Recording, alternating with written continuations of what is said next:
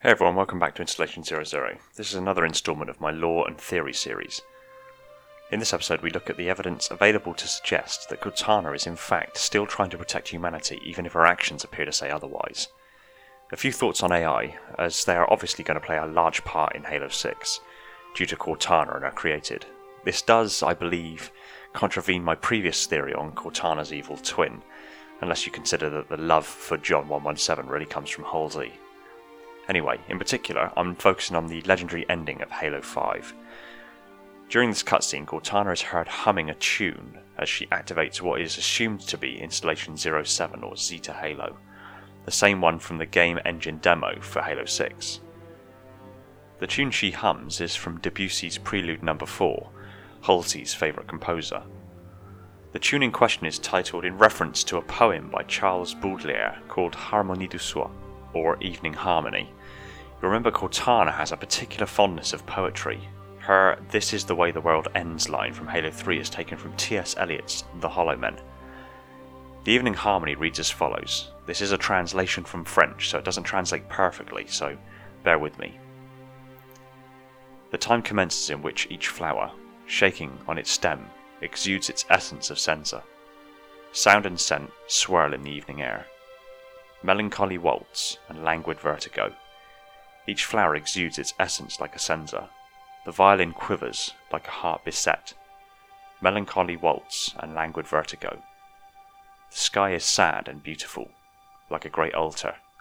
The violin quivers like a heart beset. A tender heart that detests the vast and black void. The sky is sad and beautiful, like a great altar.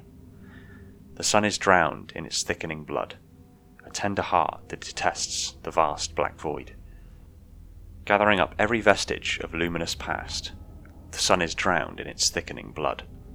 The memory of you in me glows like a monstrance.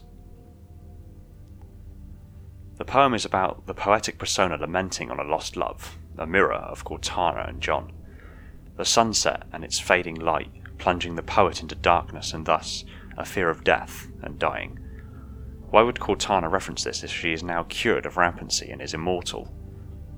Why would she turn on Zeta Halo for humans to arrive there shortly afterward? Surely she would know they were there. Wouldn't she pursue them? Especially if she knows John might be there.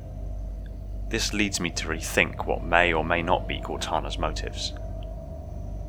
What if Cortana, while seeming like her goal is to enforce peace using the Guardians and kill those who object, is actually kicking into action some really long, convoluted plan to help humanity? If she is connected to the domain, she will know the locations of all Forerunner constructs, and more than likely, know the location of all beings. Why then would she leave John and the Marines on Zeta Halo? Why is she looking like she may be helping us, but wanting to seem like she isn't? Maybe because she's being watched by someone or something more dangerous than anything before seen, a power so immense and unforgiving that even in her new, more sophisticated state, she is nothing in comparison. If it is someone or something else's will she is acting upon, she could be feigning cooperation to learn its weaknesses, a similar way to Mendicant Bias as he was tasked to do with the Gravemind, but he failed by being turned while Cortana is actually still looking out for humanity. She turned the ring on and hummed a tune about a lost love and a fear of death and dying. And now humanity just so happened to be there, with her love, and she does nothing? Coincidence? I don't think so. What is this new threat? What power and influence does it have?